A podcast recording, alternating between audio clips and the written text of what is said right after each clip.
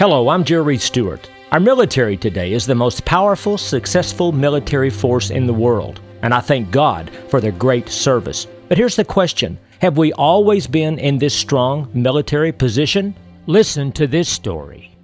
Not long after the Boston Tea Party, the British took strong actions against the colonists, so the colonists were forced to form groups of men to defend their cities. These defenders had to be ready, prepared to fight in a minute's notice, so they came to be known as Minute Men.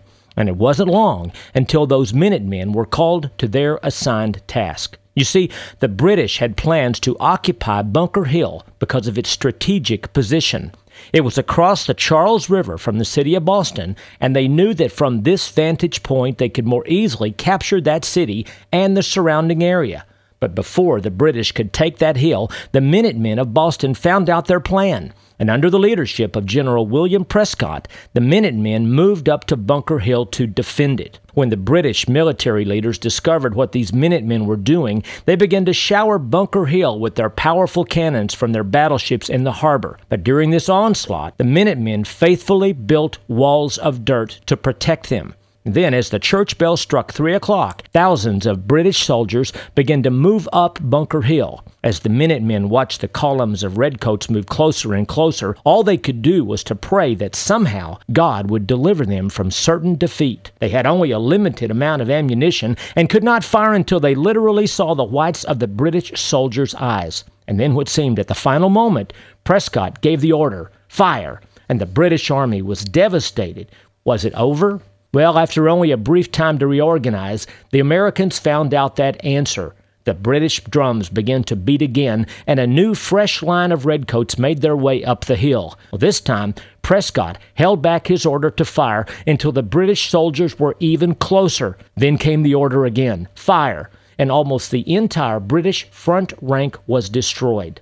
The Minutemen checked their ammunition. It was almost gone. They passed around what was left of their ammo and waited to see what would happen.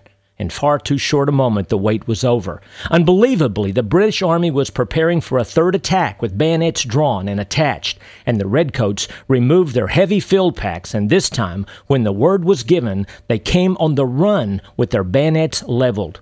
The Minutemen fired the last of their ammo, but this time the British soldiers would not be stopped. They came up into the trenches with hand to hand combat. The Minutemen stood their ground until finally General Prescott ordered those still alive and able to pull back down the hill. The battle for Bunker Hill was over. The British had taken Bunker Hill, but at a terrible price. Of the 2,200 British soldiers fighting, almost half had been killed or wounded. 441 Minutemen had died, but they had proven to the British and to themselves that with God's help, they could stand toe to toe against the most powerful army in the world. But was it the guns and weapons that saved the colonists that day? The Minutemen knew the answer. One of the Minutemen, a Corporal Amos Farnsworth, after the battle, wrote these words. He said, Oh, the goodness of God for saving my life. Although they fell on my right hand and on my left, what a wonderful act of deliverance God gave to me. God, lead me to never distrust thee. May I never trust solely in my arm of flesh. I thank God for our great military today, but let us never forget our greatest ally, Almighty God. I'm Jerry Stewart, and now you know because you are there.